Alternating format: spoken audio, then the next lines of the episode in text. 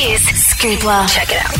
Justin Hill here with the latest entertainment news. And a mystery singer has appeared on a TV show in Korea singing the song Tomorrow from Annie in a unicorn mask, suddenly revealing themselves at the end of the song to be one of the biggest movie stars in the entire world, Ryan Reynolds. Ryan appeared on the show to promote his new movie Deadpool 2 and had the crowd screaming in their seats. And it seems as though Mel B wasn't fibbing when she said that the Spice Girls were attending the royal wedding this weekend, with the news surfacing that each and every one of the Spice Girls will be going to the wedding of the year. As for a performance from the girls, well, it seems like we're not that lucky. And it seems as though Delta Goodrem's biopic of Olivia Newton John's life story is getting mixed feelings from people online.